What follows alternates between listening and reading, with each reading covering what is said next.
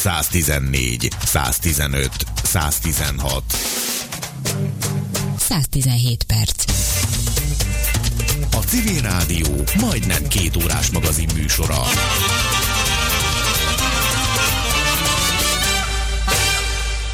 Március 10-én 2020-ban az év 69. napján köszöntöm Önöket, ebben az esztendőben még 296 nap van hátra, de mi most 117 percet fogunk együtt tölteni ezen a tavaszias kert délutánon. A technikai pótban már Márkus Máté, a mikrofonnál pedig Fázolt Hága. Hírek következnek itt a Civil Rádióban.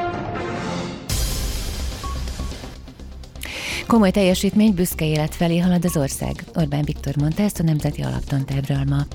Öt nap után jelentkeznek a koronavírus tünetei. Befolyásolja a kőolajjárat a járvány.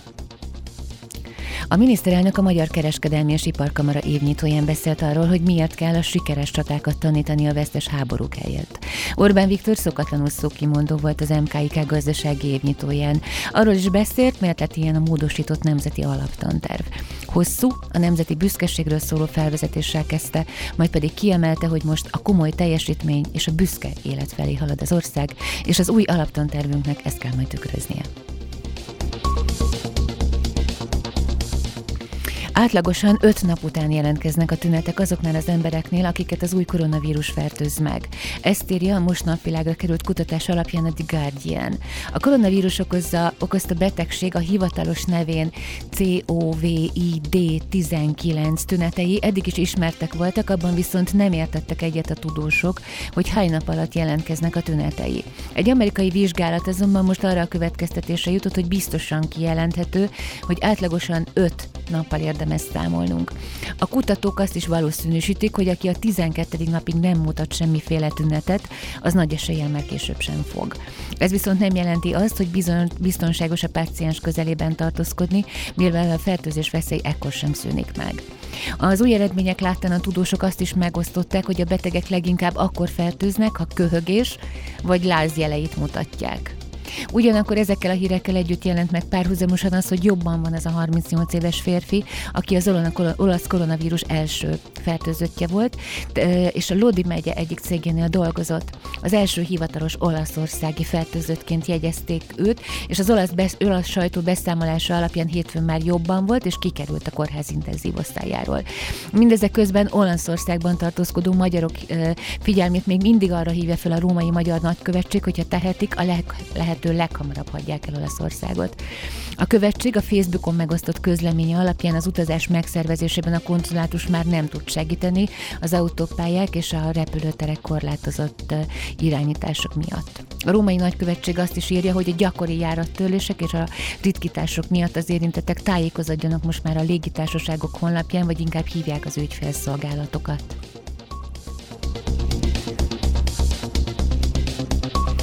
Befolyásolja az olajárakat is a koronavírus. Meredeken közel harmadával csökkent a kőolaj világpiaci ára hétfőn reggel a határidős jegyzésekben, miután Szaúd-Arábia csökkentette az árakat, és bejelentette, hogy napi 10 millió hordó fölé növeli a nyersolaj kitermelést áprilisban.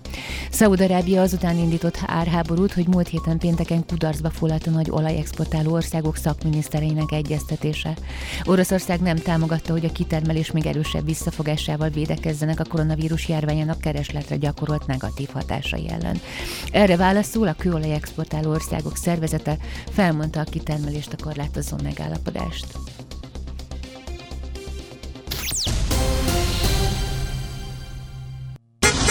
Közlekedés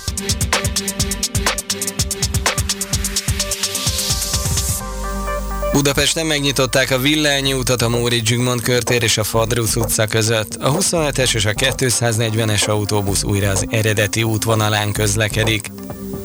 Lassú a haladás az Erzsébet hídon Pestre, a budai alsórakparton a Margit hídtól az Erzsébet hídig, a pesti alsórakparton a Lánchíd előtt. Az M3-as metró a Ferenciek terénél és az Arany János utcánál nem áll meg a felújítás miatt. A lezárt állomások környéke a sűrűbben induló kettes villamossal, a 47-es és a 49-es villamossal, illetve a Rákóczi úton közlekedő járatokkal érhető el. A 72-es és a 73-as trollibusz meghosszabbított útvonalon a Deák Ferenc térig közlekedik. Az Üllői úton a után vízvezetéket építenek, emiatt kifelé két sáv, befelé pedig három sáv járható sáv elhúzással. Pongrász Dániel, BKK Info.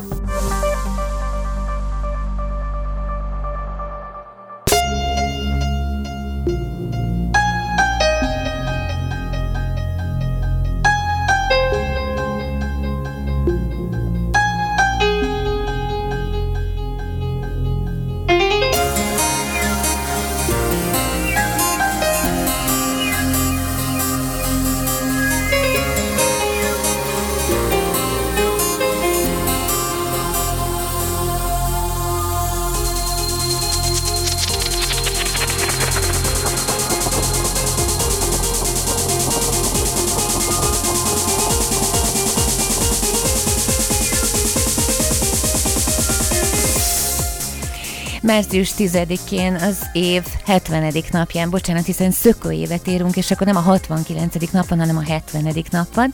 A Gergely naptár szerint köszöntöm Önöket, ketten készítjük a műsort technikai putban, mert Márkus Máté kollégám a mai szerkesztő műsorvezető pedig Fázolt Hága.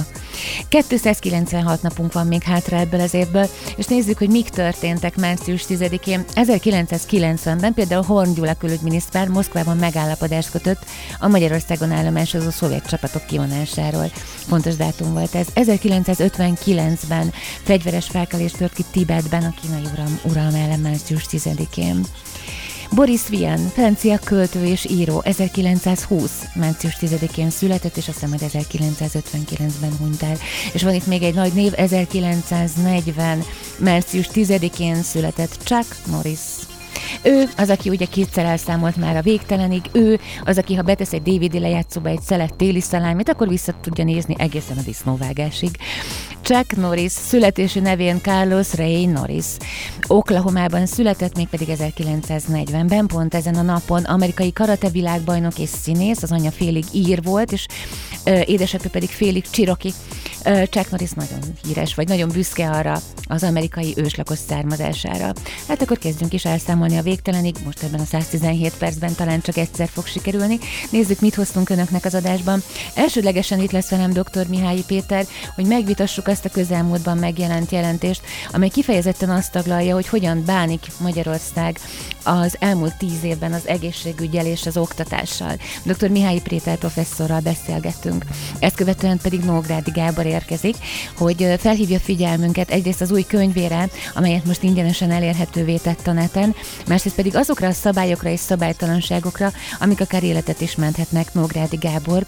Hamarosan velünk hét embere, Bag Zsuzsanna, ezen a héten forgatókönyvíró író, és egy hollywoodi nagy és miszt, eddig misztikus sikersztoriról, a Curtis ről fogunk beszélgetni, amely feldolgozta a Casablanca című film születésének minden epizódját. Bag Zsuzsánna lesz itt velünk a hírek előtt, majd pedig Jávor Benedek. Először kapcsoljuk itt a civil rádióban Budapest fővárosának brüsszeli képviseletét, és beszéljük meg az elmúlt másfél-két hónap eseményeit, illetve nézzük azt, hogy mik is lesznek azok, amik a brüsszeli képviseletre várnak majd Budapest nevében. Jávor Benedek lesz itt velünk az adásban. Ezt követően pedig Fülöp Zsoltot várjuk Szentendre polgármesterét. A közelmúltban volt egy híd szavazás Szentendrén, amelyben nem csak egy kérdést kellett eldönteni a városnak is, hanem azt, hogy hogyan tud az újfajta ö, részvételi demokráciához kapcsolódni. Az új városvezetés megkérdezte a szentendreieket, hogy mit gondolnak, hol épüljön meg az új kerékpáros híd. Erről beszélgettünk majd Fülöp Zsoltal, Szentendre nemrégiben megválasztott polgármesterével. Ezt követően pedig elszámolnak a nem is végtelenig, mint Chuck Norris, és nem is csak kétszer, hanem pont addig, hogy Karas Mónikának megcímzett levelemet megírhassam. 80 napnál tartunk mióta elveszítettük a frekvenciánkat. Töltsük együtt közösen ezt a 117 percet, maradjanak velünk, legyünk együtt civilek.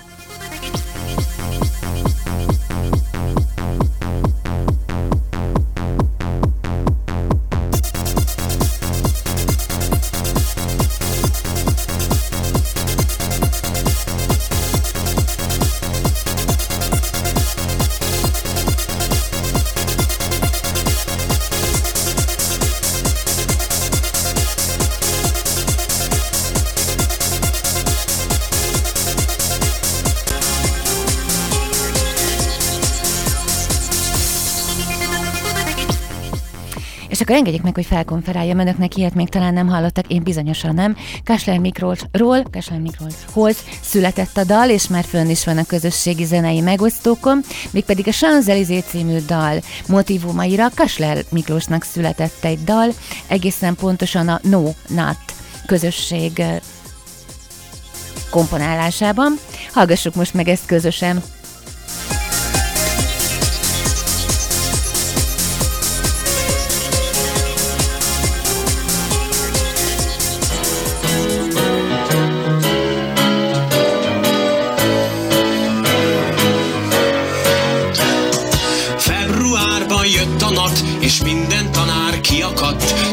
Taníthatatlan marhaság, megáll az ész. Még nem látott gyereket, aki írta ezt a szemetet, korszerűtlen, szakszerűtlen, rossz az egész. Kásler ne ízé, Kásler ne ízé,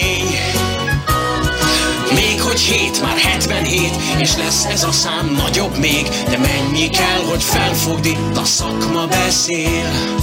Minősítesz, szabályzol, apró pénzzel alázol, a diplomám szerinted mégis mire való? Még én nem vagyok hazafi, ha azt merem kimondani, hogy én tanítok, én tudom, hogy hol mi a jó. Kásler ne ízélj, izé Még hogy hét, már 77 De lesz ez a szám nagyobb még. De mennyi kell, hogy felfogd itt a szakma beszél az önök igazi elismerése, tanítványai tisztelete és szeretete. Az igazi öröm tanítványai kiteljesedő értelme, igazi eredménye tanítványaik emberhez méltó élete, nemzetünk ismételt felemelkedése. Apácai, perzsenyi, fazekas és lővei, ötvös arany, madács, trefort mind kiáll. Hozzá még a piarok, keresztények, magyarok, mert itt a szakma érvel és nem politizál. Kásler ne izélj, Kásler ne izélj, még hogy hét, már 77, de lesz ez a szám nagyobb még, de mennyi kell, hogy felfogd itt a szakma beszél. Kásler ne izélj, Kásler, ne ízé, könyörgöm Még hogy hét, már 77 De lesz ez a szám nagyobb még De mennyi kell, hogy felfogd itt a szakma beszél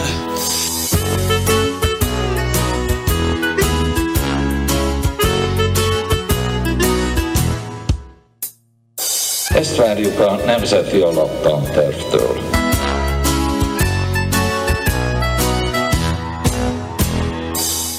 114, 115, 116. 117 perc. Minden esetre szokatlanul szókimondó volt ez a dal, és azt gondolom, hogy ez ős bemutató is, hiszen ma jelent meg a közösségi portálokon a No Not közösség dala, de már itt van velem, hát egy hasonlóan nem könnyű témában dr. Mihály Péter professzor, hogy arról beszélgessünk, hogy az Európa Bizottság ország jelentéséből úgy tűnik, hogy Magyarország kiszippantotta a pénzt az oktatásból és az egészségügyből. Üdvözlöm professzor úr, köszönöm szépen, hogy velünk van ezen a délutánon. Volt. Jó napot kívánok! Hát honnan kezdjük ezt? Onnan, hogy én tudom, hogy nem okozok önnek meglepetést, sőt, az ország jelentés sem okoz meglepetést önnek ebben a témában. Nem, ez egyáltalán nem meglepetés, mert az Orbán kormány tulajdonképpen még alakulása előtt már jelezte, hogy az egészségügyet nem tartja kiemelkedően fontos dolognak. Matolcsi György könyvében, ami 2009-ben jelent meg, tehát még korábban is írta, szó szerint azt fogalmazta meg, hogy tíz dolog is fontosabb az egészségügynél, az egészségügy reformjánál. Ennek a kormánynak más a preferenciája, speciál, még meg is mondták őszintén, az emberek erre szavaztak, hát azt kapták, amit szavaztak. Hm. Mi az, amit egyébként most tenni lehet? Annak a hangsúlya, hogy az Európai Bizottság kiadja ezt az országjelentést, és ebbe ilyen milyen belemászik ebbe a témába, milyen elemzően mászik bele a témába, és utána úgy is fogalmazza meg, hogy eltűnt a pénz az oktatásból és az egészségügyből. Mik, mik a lehetőségek ezek után, hogy egy ilyen fogalmazány, vagy egy ilyen kijelentés megszületik az Európai hát Bizottság? A kormányt ez valószínűleg egyáltalán nem fogja ö, változtatásra kényszeríteni, mert a tolmány, kormány meg van győződve arról, hogy ez így jó, a maga szempontjai szerint, amelynek hát én azt gondolom, hogy a leglényegesebb szempontja az, hogy a kormány kizárólag a választásokra koncentrál, és azt gondolja, nem is teljesen ok nélkül, hogy a választók ilyen körülmények között is megválasztják újra őket, mint hogy ez meg kétszer meg is történt. Tehát itt ilyen számítások vannak, és ez, ez ezen a, az, hogy az Európai Unió szakértő mit mondanak, ez semmit sem fog változtatni. És nekünk mik a lehetőségeink egy ilyen országjelentést olvasva az elkeseredésen kívül? Mindenki, mindenki elgondolkozhat, és mondjuk az érdekelt területek, szakértői, ott dolgozók, a vezetőbeosztású emberek, a tekintélyelbíró emberek elmondhatják, hogy szerintük ez miért rossz politika. Hát egyébként ezt is teszik. Tehát nagyon sok ilyen nyilatkozatot, határozatot, dokumentumot, stb. hallottunk. Ennyit lehet tenni. A demokrácia úgy működik, hogy ha a kormánynak rossz elképzelései vannak az ország fejlesztéséről, de az embereknek ez tetszik, akkor ez fog történni. Én azt gondolom, hogy az egészségügy és az oktatás elhanyagolás egy súlyos hiba, de mint közgazdász, mint gazdaságpolitikus el tudom fogadni, hogy mások meg másképp gondolják. Tehát ha ezt nagyon sokszor elmondták, nem akarom ezer egyszer is külön hangsúlyozni, de mégis meg kell mondani, hogyha a kormány azt gondolja, hogy a stadionépítés fontosabb, akkor stadionokat fog építeni. Ez történt. Ha pedig bizonyos választók úgy gondolják, hogy ezzel egyetértenek, akkor odahúznak egy X-et, ugye? Így van, így van. Ami egyszerűen azért van, és ezt nagyon sokszor az ellenzéki közvélemény, vagy az ellenzéki politikusok nem értik meg, hogy az emberek, amikor a választók a fülkében vannak, vagy azt megelőzően, a közvéleménykutatók felhívják őket telefonon, akkor ö, nagyon kevés ö, számukra fontos szempont alapján szavaznak, és nem gondolják végig, nem gondolhatják végig az összes többi kérdést, tehát a külpolitikától a gazdasági helyzetig és a egyes miniszterek ö, teljesítményétől a mezőgazdaság alakulását, tehát emberek nem így gondolkodnak, néhány dolgot fontosnak tartanak, hogy mit tartsanak fontosnak, arról a kormányzati propaganda gondoskodik, és akkor ez tényleg így is van. Ezen csak az változtathat, hogyha a társadalmat valami hirtelen nagyon nagy változás éri, amikor az emberek egyszer csak hirtelen azt mondják, hogy ja, akkor mostantól kezdve másképp gondolkodom, más dolgot fogok te fontosnak tekinteni. Ilyenek bekövetkezhetnek, be is következtek számos országban, most éppen Szlovákiában ugye hatalmasat bukott a kormányzó párt, okay. és mások kerültek hatalmat, tehát ez előfordulhat, de ezeket nehéz megjósolni. Csak apró pici kis, kis ütés, az talán, talán elegendő lehet. Ugye pont ez az jelentés az, ami ö, azt is részletezi, egész pontosan akarom az adatokat intézni. Tehát az, az a lényeg benne tulajdonképpen, hogy az önkormányzatoktól a központi kormányzat szintjére kerültek át ö, feladatok. 2013 óta számos szolgáltatásnyújtási feladat az önkormányzatoktól a központi kormányzat szintjére került át, fogalmazza ezt a jelentést, és ennek következtében a helyi önkormányzati kiadások aránya az összes kiadásokhoz képest 2017-ben 25 15%-ra 13%-ra csökkent, ami 23%-kal marad el az uniós átlagtól. Igen, igen, igen, ez valóban így van, és ez egy fontos tény, és jó, hogy erről az Európai Unió beszél, de erre a felvetés a kormánynak az a válasza, hogy előre megmondtuk, hogy centralizálni fogunk. Hmm. Minden hatalmat Orbán Viktor miniszterelnök kezébe akarunk letenni, és azt akarjuk, hogy ő döntsön arról, hogy mit, mi történik Felcsúton, és mi történik Budapesten. Ez volt a politika. Hm. Ezzel kampányoltak, és ezt is csinálták meg. Itt ez... persze Budapesten éppen most változott a helyzet, ugye ez nagyon lényeges, mert a budapestieknek speciál elég nagy arányban elegük lett ebből a politikából. De ez mindig nem az egész ország. Igen, és ugye majd hamarosan kapcsoljuk Jávor benneteket is adásba, aki ugye meg vezeti most jelen pillanatban Budapest fővárosának brüsszeli képviseletét, és ő is arról számol majd be nekünk, hogy, hogy tudja Budapest érdekeit jóval erőteljesebben képviselni. Nem mennék ilyen sarkosan fogalmazni, hogy Budapest érdekeiről van szó jelen pillanatban, de hát nyilván ennek az irodának ez a feladata.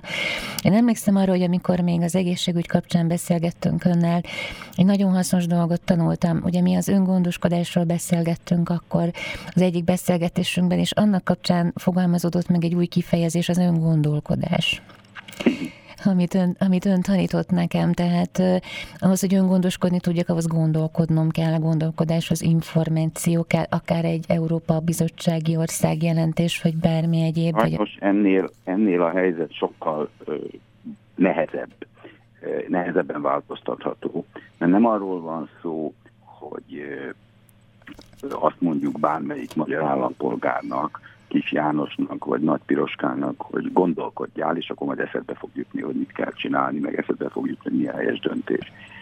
Ez alapvetően és elsősorban az iskolázottság szintjén múlik. Tehát Budapesten azért gondolkoznak másképp az emberek, mert lényegesen magasabb az átlagos iskolai végzettségük, mint kis településen. Tehát ez nem belátás kérdése, az nem véletlen, hogy ahogy ez Magyarországon van, hogy Budapest másképp gondolkodik, mint az idék, ugyanígy működik Törökország is, ami sokkal fejlekenebb ország, de Isztambulban másképp gondolkodnak, mint a falvakban. New Yorkban másképp gondolkodnak, mint az Amerikai Egyesült Államok egészében. A New Yorki választók nagyon nem szerették, és nem szerették Trumpot, ettől még Trumpot választotta meg az amerikai választók többsége. Tehát ez nem egyszerűen elhatározás kérdése, ez iskolázottság kérdése. És ebben az esetben, ahogy most hallgatom önt, mit tegyek ezzel az ország jelentéssel, professzor úr? A magyar lakosság, sőt azt mondanám, hogy a magyar újságírók meg egy picit töredéke szedi össze ezeket az információ cseppeket, és ez nagyon jó, hogy összeszedik, de ettől nem fog megváltozni semmi. Egy ilyen rádióadásban erről beszélünk, néhány emberhez eljut, és ők is egy picit talán másképp gondolják, de, de én azt szeretném hangsúlyozni tényleg, hogy ez hosszú távú folyamat, és alapvetően az iskolázottsággal függ össze. Hm. Ez pedig a nattal függ össze. Ez pedig hát azzal is, persze. Hát a NAT, ugye a NAT fogja meghatározni, hogy mit gondolnak azok a ma 14 éves gyerekek, akik ezt tanulják, és majd 10 év múlva lesznek felnőttek. Persze. Persze. De hát nem véletlen, hogy a NAT milyen tartalmat ölt. Olyan tartalmat ölt, amit a kormány akar az emberek fejébe tölteni, és nyilván a, a Nemzeti Alaptantervnek azok számára van jelent, meghatározó jelentősége, akik mondjuk 14 éves korban vagy 18 éves korban abba hagyják a tanulmányaikat. Azok, akik főiskolára, egyetemre mennek, netán PhD-znek majd, azok számára teljesen érdektelen a nemzeti alaptanterv, hiszen sokkal bonyolultabb dolgokat tanulni. Ők nem fognak emlékezni arra sok utaságra, amit a NAT tanít nekik. Igen, illetve megtanulják időben kikerülni. Hát igen, időben kikerülni, lehet, hogy nem is járnak majd magyar iskolába, de, de hogyha a, hogy mondjam, a legnatosabb magyar iskolába járnak, akkor is a tanulmányaiknak nincs itt vége, arra még rá fog üllepedni egy csomó nagyon hasznos és sok fontos tudás, amit magyar egyetemeken, magyar főiskolákon, és pedig, és vagy akár külföldi egyetemeken és főiskolákon fognak megszerezni. Hát igen, nem tudom, hogy figyelte a híreket, pont a mai 16 órás hírek összeállításunkba került bele az, hogy komoly teljesítmény és büszke élet felé halad az ország, és ezért volt szükségünk a csak kizárólagosan nyertes csatákra, és csak kizárólagosan a magyar irodalmat ebből az irányból támogató írók műveinek a nadba való bele. Hát ez csacsiság. Hát, ez, ez, ez csacsiság, nem ezen múlnak a dolgok, de hát ilyenek, szokott ilyeneket mondani miniszterelnök.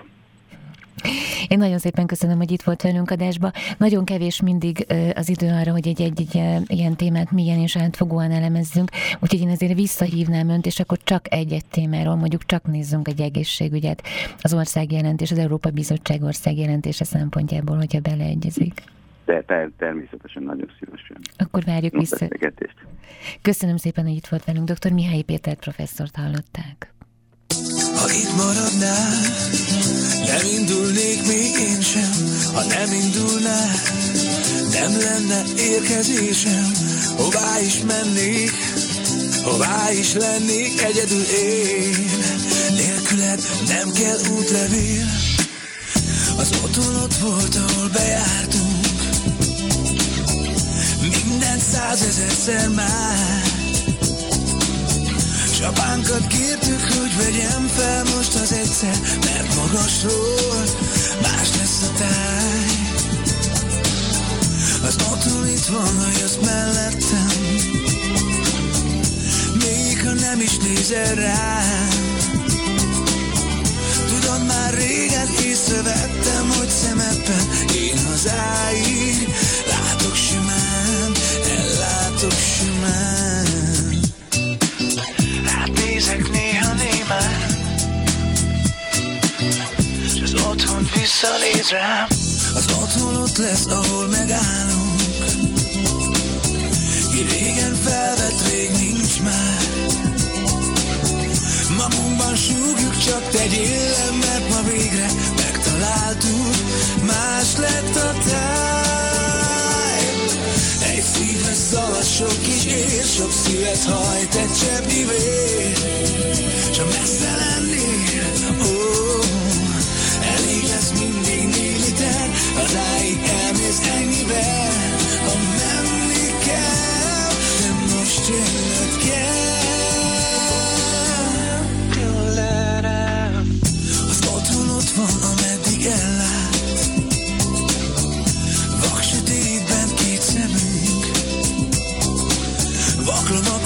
az ében nincsen út és nincs kötésem De mi el mégsem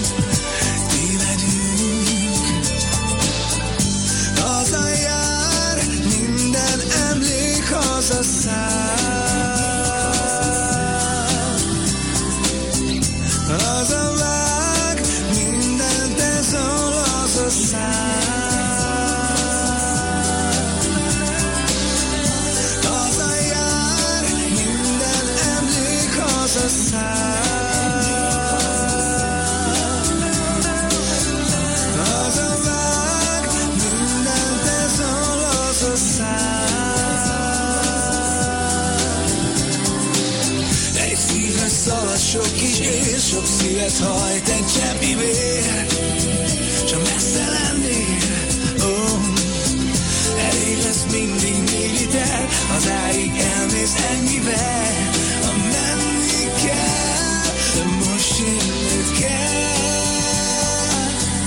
Hazaértünk hidd el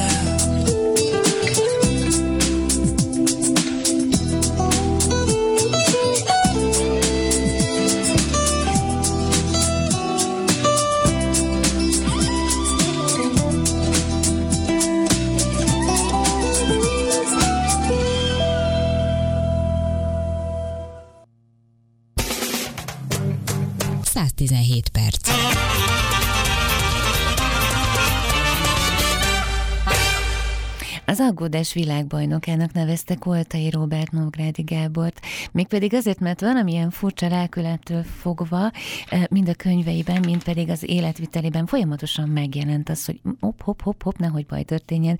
És hosszú idő óta itt van már egy sorozata, amelyből most a papa hova nézent fogjuk ajánlani, mégpedig azért, mert az elmúlt hét során Nográdi Gábor megkereste szerkesztőségünket is, hogy ezt a könyvet ingyen letölthetővé tegyük az olvasók számára. Jó napot kívánok, üdvözlöm itt a 117 kívánok, percben. üdvözlöm a hallgatókat is. Hát kezdjük ugye, én egy picit messzebbről indítanám a papasságból, a papa szerepségből, hiszen íróként, gyermek és ifjúsági íróként számos történeten keresztül kalandoztunk már önnel, de az elmúlt évekre valóban az volt a jellemző, amit talán Koltai Robert megfogalmazott, hogy az aggódás világbajnoka lett. Igazság szerint én akkor is az aggódás világban voltam Koltai Robert szerint, amikor a Sose halunk meg című filmet kezdtük forgatni, és az első jelenet után oda jött hozzám a pályaudvaron Robi, hogy nagyon szépen kér, menjek haza, mert úgy nézek, olyan aggódva nézek, hogy a színészek egyszerűen ilyen körülmények között nem tudnak játszani. Na jó, a lényeg a lényeg, hogy valóban, mint papa, még aggódóbb, le, aggódóbb lettem, mint voltam, mert hát két unokám van, meg még itt vannak a fiaim, meg az a sok százezer gyerek, akinek szintén írok, és azt gondolom, hogy sajnos van okom az aggódásra, mert elég sok veszély fenyegeti őket, nem csak a közlekedésben, mindenféle másban is.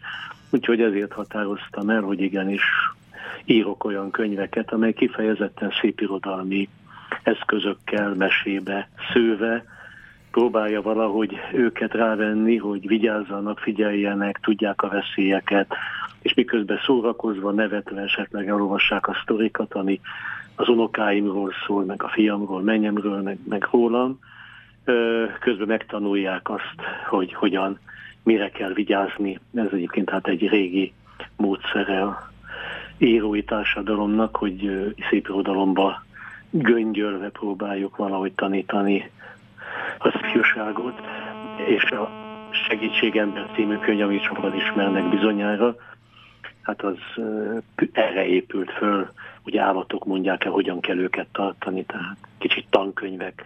Minden könyvem tankönyv egy kicsit, az egész életem egy ilyen aggódó tankönyv. Nekem ugye volt szerencsém olvasni a Papa Hova nézze, tehát én már letöltöttem, és majd fogjuk is az interjú végén ajánlani az oldalt, ahol ez most ingyen megszerezhető. Én azt kell, hogy érez, vagy azt kell, hogy mondjam önnek, hogy én azt éreztem belőle, hogy ezt az aggódást, az a fajta szeretet szülte, amit a családja iránt érez. És életrajzolatoknak hívtam, tehát ugye miközben az unokák készülnek, azon közben szépen végigvezet bennünket, hogy hogy jutunk el egy, egy, egy, egy kritikus pillanatig, hogy hogyan esünk át ezeken a napi stresszeken.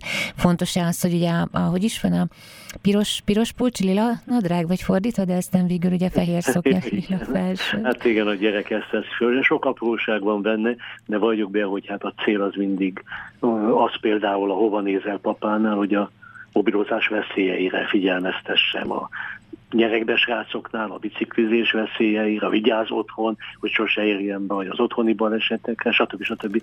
hosszan mondhatnám. Tehát magyarul mindig valamiféle konkrét tanítói cél van, valamiféle e, olyan tanács van a könyvekbe, amit az ember kír, és utána hát ezt valahogy meg kell, meg kell szövegben úgy írni, hogy egy kicsi részt felolvashatok esetleg belőle, hogy nagyon kicsi rész. Igen, itt van, hogy világos legyen, hogy van az információ, amit át akarok adni, és van a forma, amivel át akarom adni. Ugye éppen indulunk az autóval, Saci és Benni unokámmal, és azt mondja, hogy Saci fontosnak tartotta, hogy indulás előtt egy kicsit kötekedjen velem a kocsiban. Bevetted a gyógyszeredet, papa? Képzeld, bevettem. Mert ott közben nem lehetem gyógyszer után kaparászni, tudod? Képzel tudom. A tükröket is beállítottad, papa. Most már hagy békén, beállítottam. Nem, nem állítottad be, innen látom, apa meg anya mindig átállítják, mert ők hátrébülnek, hosszabb a lábuk, légy szíves, állíts be magadnak. Beállítottam a tükröket, stb. stb. stb. nem fogom tovább olvasni, csak ugye ebből világosan látszik, hogy miről is van, szóval el akarom mondani, gyógyszert, ilyesmit mindig előtte vegye be a felnőtt, és ha kell, akkor a gyerek szóljon, hogy vegye be, és ne út közben, amikor már óriási a kockázat. Ó, ha tükröket be kell állítani, nem út közben, mert a baleseteknek valami óriási része nem hinnék el a hallgatók, hogy milyen óriási része abból áll, hogy a tükröket közben állítgatják, és bum, hmm. neki megy a másik kocsinak, és a többi, és a többi. Tehát minden egyes ilyen kis információ valamilyen humoros szituációba, dialógusba van eladva, csúnyán szólva. Azt hiszem Alejandro Barrico mondta azt annak idején, hogy amikor, tehát jó írvot, ezt nem is az írás teszi mindig jó írával, hanem a jól látás, vagy a jól élés. Most ezt éreztem akkor, amikor önt hallgattam, tehát, hogy, hogy, hogy ahhoz, hogy jól meg tudjam írni, először jól meg kell élni, és ahhoz, hogy jól megéljem, jól észre kell venni, és ezt éreztem ezeket az apró kis észrevétlen kis megéléseket, amit lehet, hogy más nem, nem venne észre, ahogy, ahogy erről most mesélt nekem. Tehát ebből születtek akkor ezek szerint az aggódás világbajnokának figyelj. Tulajdonképpen, hogy mondjam, az ember már az idős korába kicsit, vagy nagyon őszintébb lehet, mint bármikor életébe. Hmm. Úgyhogy én ezekbe a történetekbe, sőt ezekbe a könyvekbe, mert ugye hét ilyen könyv született már, ezekbe a könyvekbe mindig megpróbálom magamat őszintén bírálni, és a felnőtteket őszintén bírálni, hogy mondanak, mondanak, mondanak dolgot, de aztán néha ők nem tartják be, és azt várják, hogy a gyerek tartsa be. És persze akkor gyerek figyelmezteti őket, hogy hoppá, hát azt mondtad, hogy ezt és ezt be kell tartani. Hmm. Emmiken nem semmiket című könyvem teljesen erről szól, hogy a papa mond ilyen, már mint én, mondó ilyen nagy dolgokat, de hát, ha lehet, akkor nem nagyon tartja be, mert ugye az nagyon nehéz, meg kínos, a gyerek figyelmezteti. Erre épül majdnem minden könyvem. És akkor ugye ez tízezer példányban jelent meg tavaly, amiről most beszélünk, ugye a papa hová nézel, és ez az, aminek az internetes letöltését most felajánlotta, vagy szabad tette tulajdonképpen bárki számára. Igen, így van. Bárki ingyenesen letöltheti, a boltba át ugye az 1890 forintba kerül, tehát így némileg olcsóbb, ha ingyen töltik le. Nagyon fontosnak tartom, mert kilenc halálos baleset, gyalogos baleset történt az év első másfél hónapjában, és ez kétszer annyi, mint ami az elmúlt években történt. Tehát itt valami van, és a kilenc balesetből hat mobilos baleset volt. Az egész világon egyébként a mobillal történő, a mobil miatt történő baleset rettenetesen nagy, tehát Ausztráliától az Egyesült Államokig és Németországtól Magyarországig vezeti a halálozási statisztikát gondoljunk csak arra a román kis buszvezetőre, Igen. aki az M5-ösön ugye szelfizte magát, kilencen haltak meg, 18 gyerek maradt árván utánuk. Szóval ezt át kellene gondolni, és fontos egy ilyen könyv, ha mondhatok a saját könyvemre ilyet. Igen, én köszönöm azt, hogy ezzel a felelősséggel bánik mind az írói szakmával, mind pedig azokkal a hírekkel, amit naponta kapunk. Mert ugye beérkeznek hozzánk, de aztán utána, mint a labdák ide-oda gurulnak az életünkbe, elfelejtődnek, és ha nem érkeznek meg rá ezek a hangsúlyok, ezek a tanító hangsúlyok, azt illetően, hogy ebből, ebből okulnunk muszáj, akkor, akkor lehet, hogy elvesznek, és, és egymást fogják ismételni ezek a Igen, ezért köszönöm, ha fölteszik a netre, vagy a Facebookra, vagy bármelyik oldalukra, hogy minél többen féljenek férjenek hozzá. Hm. Hát akkor természetesen mi is feltesszük a civil rádió oldalára is, de akkor addig is hadd mondjam el, hogy akkor az ön weboldalán keresztül, tehát www.nogradigábor.hu, jól mondom? Vagy csak... Igen, de valószínű egyszerűbb, hogyha az önök oldalára mintanak. Az én oldalamból nem lehet megközelíteni, kivételesen. Csak a, csak a, fél, csak a, a civil rádióról, vagy hát mondhatok más az Infostratról, vagy ilyenekről, tehát egy-két média tette föl, ezekről lehet megközelíteni. Jó, és addig is keressék, ugye, papa, hová nézel? Papa, én nagyon köszönöm, hogy itt volt velünk az adásban, és valamennyiünket tanította egy kicsit az aggódás világban. Szépen remélem hasznos volt, minden jót kívánok. Köszönöm szépen, hogy itt volt velünk. Nógrádi Gábor író, gyermekmese, gyermek és ifjúsági regényírót hallották.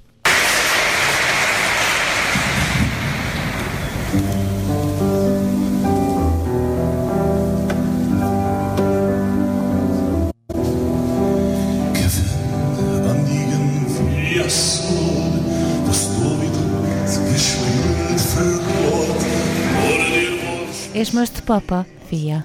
Az unokák édesapja, Nográdi Gergelyt hallják, ahogy éppen az Allelujját énekli nekünk. Akkor, mert túl er meine Gott,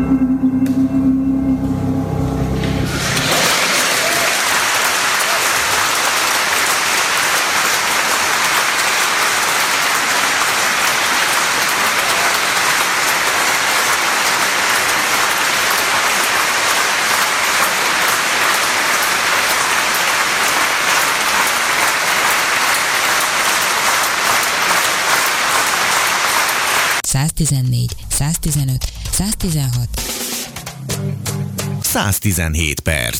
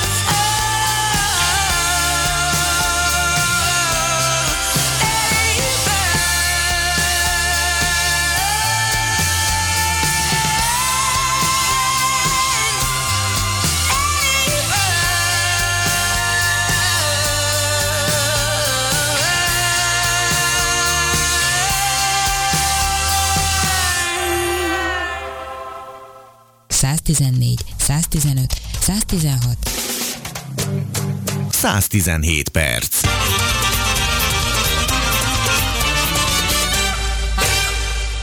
If I could write you a song to make you fall in love, I would already have you up under my arm. I used up all of my tricks. I hope that you like this, but you probably won't. You think you're cooler than me. You got designer shades just to hide your face, and you wear them around like you're cooler than me. And never say hey or remember my name, and it's probably cause you think you're cooler than me.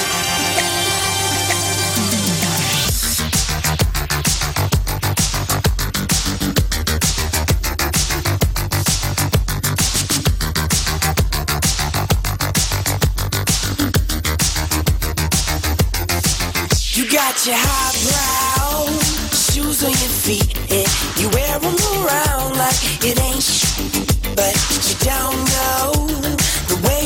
look when your steps make that much noise. Shh, I got you all figured out. You need everyone's eyes just to feel seen behind your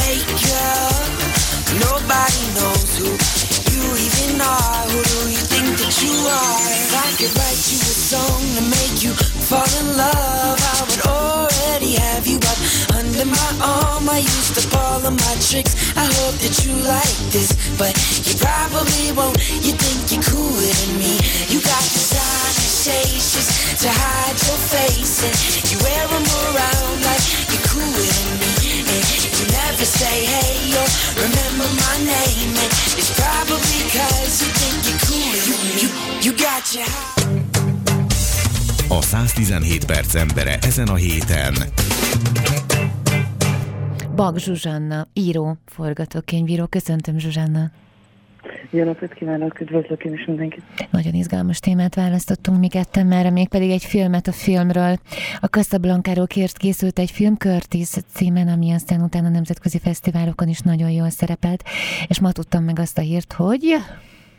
Hogy ö, hamarosan látható lesz a Netflixen, világforgalmazásban, ha jól tudom, március 25-től. Így van, és két filmet választott. Igen, és kettő filmet választott be a Netflix a saját magyarországi, vagy a, nem, nem is a magyarországi, hanem tulajdonképpen a Netflix forgalmazás. Így van, a nemzetközi forgalmazás, és azok között ott volt a Curtis. Igen, igen, úgyhogy mi is nagyon örültünk a, a hírnek az alkotócsapattal. A rendező Topolászki Tamás Iván volt, és hát nagyon sokáig készítettük ezt a filmet, így közösen legalább négy éven keresztül. Hm. Úgyhogy jó ilyen hírrel zárni ezt a, ezt a munkafolyamatot. Ez tulajdonképpen egy történelmi ö, oknyomozás volt, ö, ugye itt Kertész Mihályról van szó, és arról, hogy hogyan forgatta fel Hollywoodot a Casablanca filmmel. Igen, igen. Honnan jött az ötlet, Zsuzsanna? Ez a rendező ötlete volt, a Tamás ötlet, ő már nagyon régóta sz- szeretett volna a Kertész Mihályról filmet készíteni, csak hát azért tartott ez ilyen sokáig, mert, mert nagyon sokáig tartott az anyaggyűjtés, tehát hogy igazán belássuk magukat abba, hogy vajon mi is történt ott abban, az idő, abban a nagyon összetett időszakban, 42, 41-42 fordulójáról beszélünk Amerikában, és hát elég kevés anyag van magáról Kertész Mihályról. Igazából egyetlen egy hanganyagot ö, találtunk, ami fent volt valami Youtube-on, vagy valahol, ahol átveszi az Oscar díjat a, a Casablanca-ért, a legjobb rendezésért, ö, illetve anekdotákat egyéb más könyvekből, más ö, akkori szereplőkből az életéből, és, és próbáltunk valahogy mégis az ő életéből párhuzamot vonni a, a Casablanca történetével, hogy vajon, vajon hogy jutottak el oda, hogy, hogy ezt a filmet forgassák le egy olyan feszített időszakban, amikor gyakorlatilag akkor küldtek az amerikaiak európai frontra a katonákat, és nem titkolt cél volt az akkori propagandának, hogy, hogy befolyásolja az amerikai közvéleményt erről, és támogatást szerezzen ehhez. Tehát nagyon sok olyan történetet hallottunk az anyaggyűjtés során, hogy, hogy miért is ez a vége a filmnek, a Casablanca-nak, és ezt próbáltuk mi feldolgozni a mi filmünkben. És hogyan került bele, hogyan került bele ön a történetbe? Én úgy, hogy én igazából a szépirodalomból jövök, és, és volt egy színdarabom, egy, egy monodráma, Halmos Fatina színésznő főszereplésével, és vidéken tartottunk belőle egy, egy kis részletet előadtuk, és a, a, a Curtisnek a producere, a Sümegi Claudia, ott volt ezen a rendezvényen, és látta a, a részletet ebből a színdarabot, hogy ez ilyen igazi Hollywood itt, hogy én hogy kerültem be a filmbe hogy nagyon tetszett neki a, az az anyag, és, és meghívott, hogy ő, az ő férje a, a Topolánszki Tamás, és hogy készítenek majd együtt filmet, hogy szeretnének ebben meghívni, hogy egyáltalán ismerkedjük össze a Tamással, hogy tudunk együtt dolgozni. Én őszintén szóval akkor még egy darab rövid filmet írtam, és az is egy iskolai vizsgafilm volt, tehát nekem igazából ez életem első forgatókönyve, olyan igazán nagy forgatókönyv, és nagyon szerencsésnek tartom magam, hogy így szépen belecsöppentem a forgatók közepébe, de hát nagy kihívás volt, mert meg kellett tanulni a szakmai dolgokat, talán ezért is írtuk három évig ezt a könyvet, többek között én bűnöm, hogy nagyon türelmesek voltak az alkotótársak, hogy én kisilabizáljam, hogy hogy kell ezt a könyvet megírni. Uh-huh. Tehát akkor három év írás, és akkor egy év volt a forgatás, ugye? Mert hogy úgy hallott, vagy úgy emlékszem, hogy négy év. Hát a, a forgatás maga az igazából egy nagyon ritka, ritka dolog, mint Magyarországon is, hogy ez egy nagyon kis költségvetésű film volt, és gyakorlatilag 19 nap, talán 19 nap alatt forgattuk uh. ezt a filmet, ami hát nagyon merész vállalkozás volt, viszont ezt egy több hónapos, tehát a, rendező és a producer nagyon előrelátóak voltak, és nagyon precízen felépítették a, a munkafolyamatokat, és megtervezték, de gyakorlatilag a forgatást egy több hónapos próba folyamat előzte meg, ahol a színészekkel már gyakorlatilag másodpercig pontosan mindent lepróbáltunk, mert a forgatáson nem volt lehetőség se nagyon változtatni, se javítani. Szóval nagyon feszített tempóban zajlott az egész, és utána nagyon sokáig vágóztam, volt több hónapon keresztül. Aha, tehát akkor az utómunkára is nagyon, nagyon rákész. Keresően sok időt mm. töltöttek, igen, a, a vágóval, illetve Hát talán, ha jól emlékszem, akkor ez, ez 2018 őszén volt a Montreali Filmfesztivál, ahol elhoztuk a legjobb filmdíjat, és, és igazából add, addigra lett pont kész. Ez, hogy mi is ott láttuk először a hogy ki, ki tudtunk utazni a, a gyakorlatilag a világpremiérre Montrealba, és, és akkor láttuk először nagy lesz a filmet, szinte négy év után. Igen, és ezt azért mondjuk el, hogy itt egy egészen egyedi filmes nyelvről beszélünk, tehát megpróbálták visszaidézni azt a korszakot, és nem, nem lehet azt mondani, hogy dokumentumfilmszerűen dolgozták föl, mert, mert nem az, de a képi világában, az egésznek az ízében, amit a film sugal, az nagyon-nagyon komolyan visszaidézi számunkra azt a korszakot, amikor forgatják a Casablanca-t. Igen, igen, ez a rendező koncepciója volt, és az operatőr eddig Zoltán, aki egyébként pont most nyert rá legjobb operatőr díjat ebben az évben, többek között ezért a filmért, meg talán Bostonban is nyert vele, illetve Kameri Más díjra jelölték Lengyelországban, ami az egyik legmigósabb operatőrdíj, hogy hát nekik a hatalmas munkájuk az, hogy, hogy gyakorlatilag stílusában, nyilván szövegben is igazodni kellett ehhez, vagy a világalkotásnál, de hogy, hogy, hogy vizuálisan ez a film, és, és hangulatában a zenét tekintve visszaidézi a 40-es évek amerikai filmeket, és közben mégis egy kicsit modernebb, ö,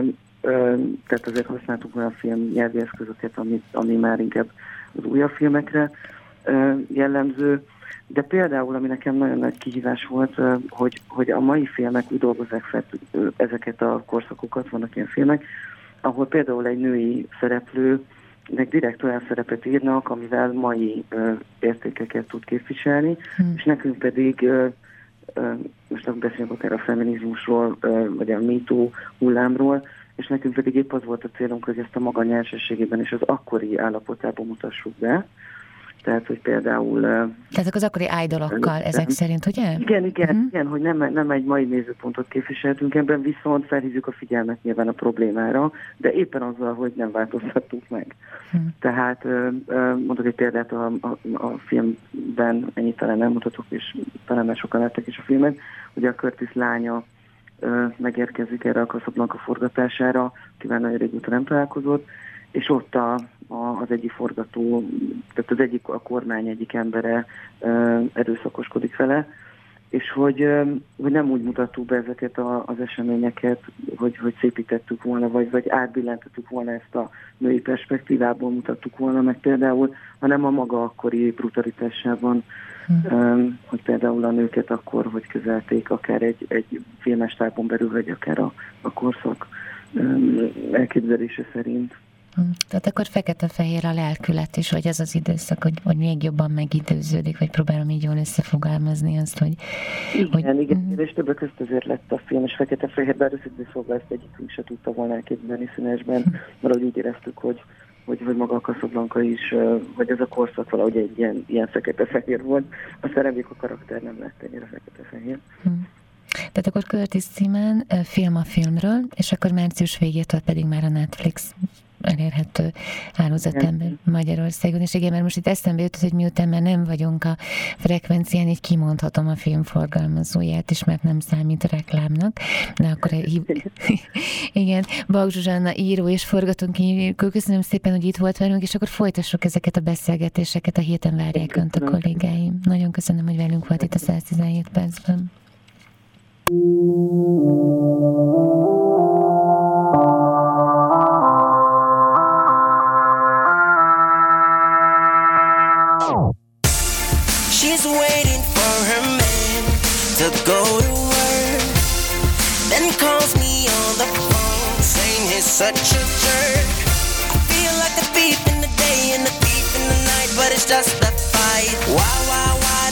treat you right? He should be the one to apologize. We're going upstairs,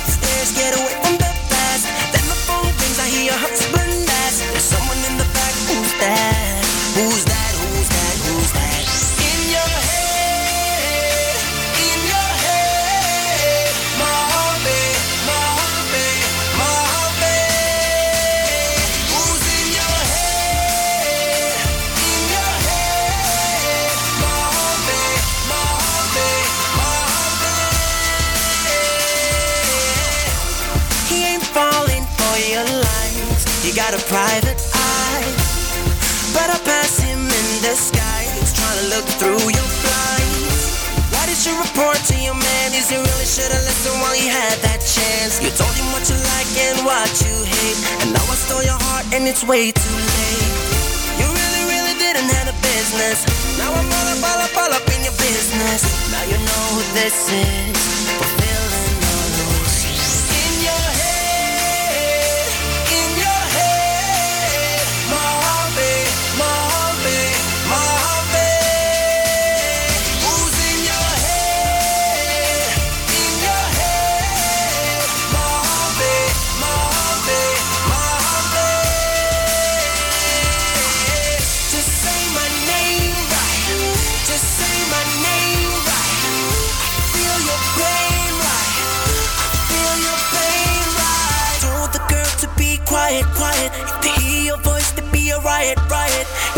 Outside with them dudes waiting for me.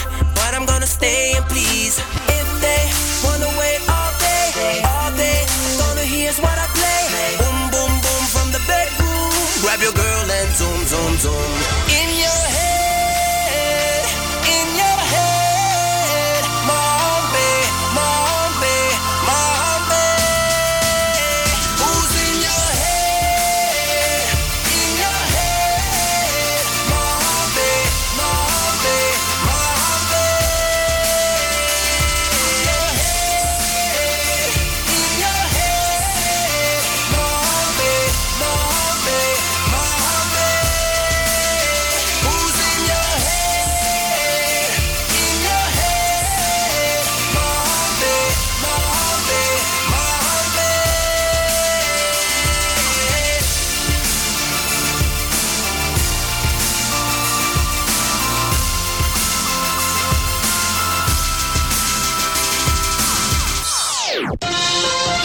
Hírek következnek itt a Civil Rádióban. Komoly teljesítmény, büszke élet felé halad az ország. Orbán Viktor mondta ezt a Nemzeti Alaptantervről ma. Öt nap után jelentkeznek a koronavírus tünetei. Befolyásolja a kőolajjárat a járvány. A miniszterelnök a Magyar Kereskedelmi és Iparkamara évnyitóján beszélt arról, hogy miért kell a sikeres csatákat tanítani a vesztes háborúk helyett. Orbán Viktor szokatlanul szókimondó volt az MKIK gazdasági évnyitóján. Arról is beszélt, miért lett ilyen a módosított nemzeti alaptanterv. Hosszú, a nemzeti büszkeségről szóló felvezetéssel kezdte, majd pedig kiemelte, hogy most a komoly teljesítmény és a büszke élet felé halad az ország, és az új alaptantervünknek ezt kell majd tükröznie. Átlagosan 5 nap után jelentkeznek a tünetek azoknál az embereknél, akiket az új koronavírus fertőz meg. Ezt írja a most napvilágra került kutatás alapján a The Guardian. A koronavírus okozza, okozta betegség a hivatalos nevén COVID-19 tünetei eddig is ismertek voltak, abban viszont nem értettek egyet a tudósok, hogy hány nap alatt jelentkeznek a tünetei. Egy amerikai vizsgálat azonban most arra a következtetésre jutott, hogy biztosan kijelenthető, hogy átlagosan 5 nappal érdemes számolnunk. A kutatók azt is valószínűsítik, hogy aki a 12. napig nem mutat semmiféle tünetet, az nagy eséllyel már később sem fog. Ez viszont nem jelenti azt, hogy bizony, biztonságos a páciens közelében tartózkodni, mivel a fertőzés veszély ekkor sem szűnik meg. Az új eredmények láttán a tudósok azt is megosztották, hogy a betegek leginkább akkor fertőznek, ha köhögés vagy lázjeleit mutatják. Ugyanakkor ezekkel a hírekkel együtt jelent meg párhuzamosan az, hogy jobban van ez a 38 éves férfi, aki az olasz koronavírus első fertőzöttje volt, és a Lodi megye egyik cégénél dolgozott. Az első hivatalos olaszországi fertőzöttként jegyezték őt, és az olasz, besz, olasz sajtó beszámolása alapján hétfőn már jobban volt, és kikerült a kórház intenzív osztályáról. Mindezek közben Olaszországban tartózkodó magyarok figyelmét még mindig arra hívja fel a római magyar nagykövetség, hogyha tehetik, a leg, lehető leghamarabb hagyják el Olaszországot. A követség a Facebookon megosztott közleménye alapján az utazás megszervezésében a konzulátus már nem tud segíteni az autópályák és a repülőterek korlátozott irányítások miatt. A római nagykövetség azt is írja, hogy a gyakori járattörlések és a ritkítások miatt az érintettek tájékozódjanak most már a légitársaságok honlapján, vagy inkább hívják az ügyfélszolgálatokat.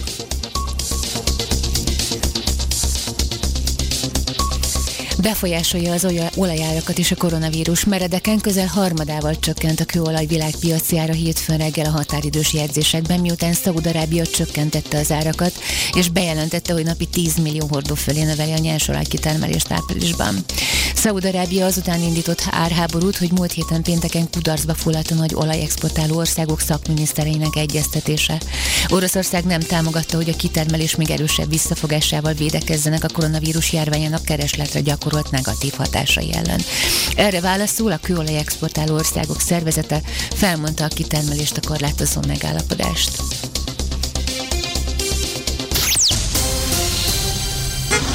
Közlekedés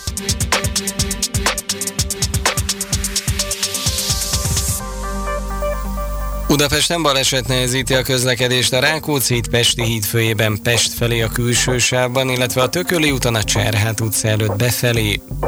Lassan lehet közlekedni az Erzsébet hídon Pestre, a Könyves Kálmán körúton a Kőbányai úttal az Üllői útig. Az Üllői úton a Nagykörútnál vízvezetéket építenek, emiatt kifelé két sáv, befelé három sáv járható. A Ménesi úton a Késmárk utcánál útszűkületre készüljenek, a Késmárk utcában a Ménesi útnál pedig félpályás lezárásra kell számítani elektromos közműépítés miatt. A hétvégétől az M2-es és az M4-es metró pénteken és szombaton éjszakánként meghosszabbított üzemidő szerint éjjel fél kettőig közlekedik. Pongrász Dániel, BKK Info.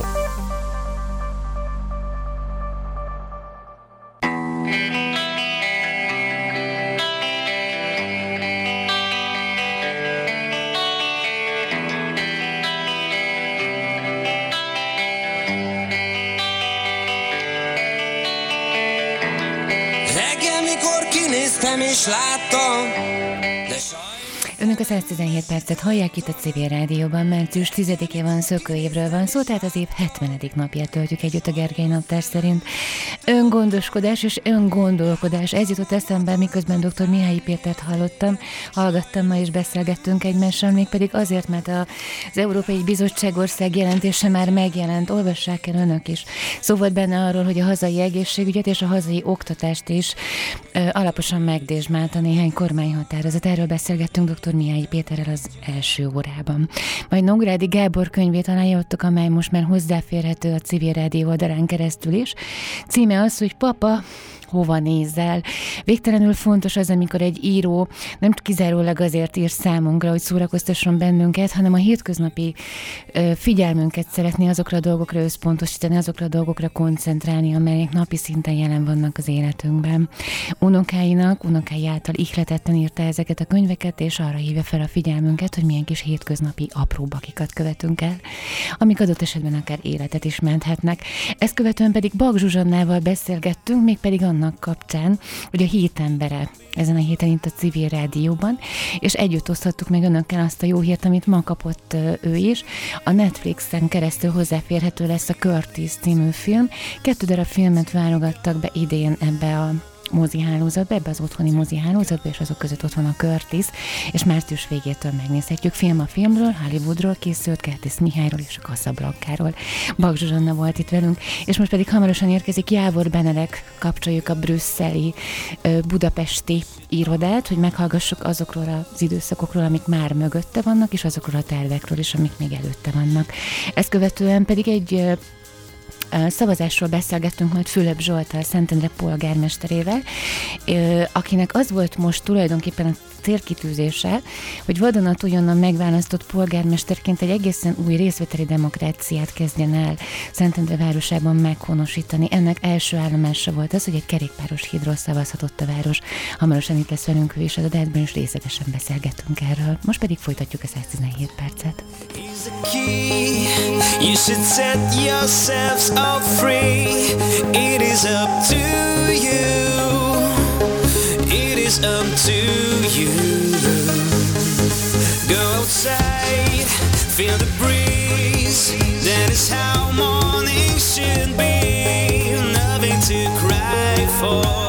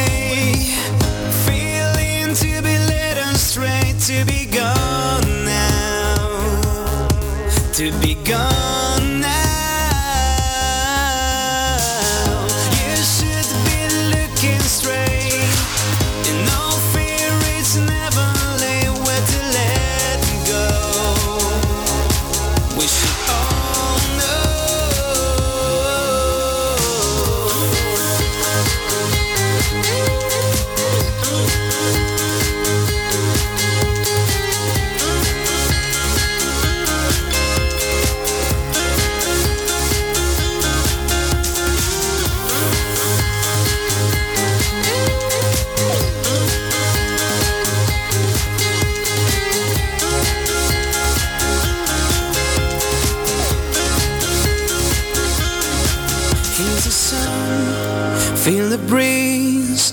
That is how morning should be. Nothing to cry for, nothing to cry for.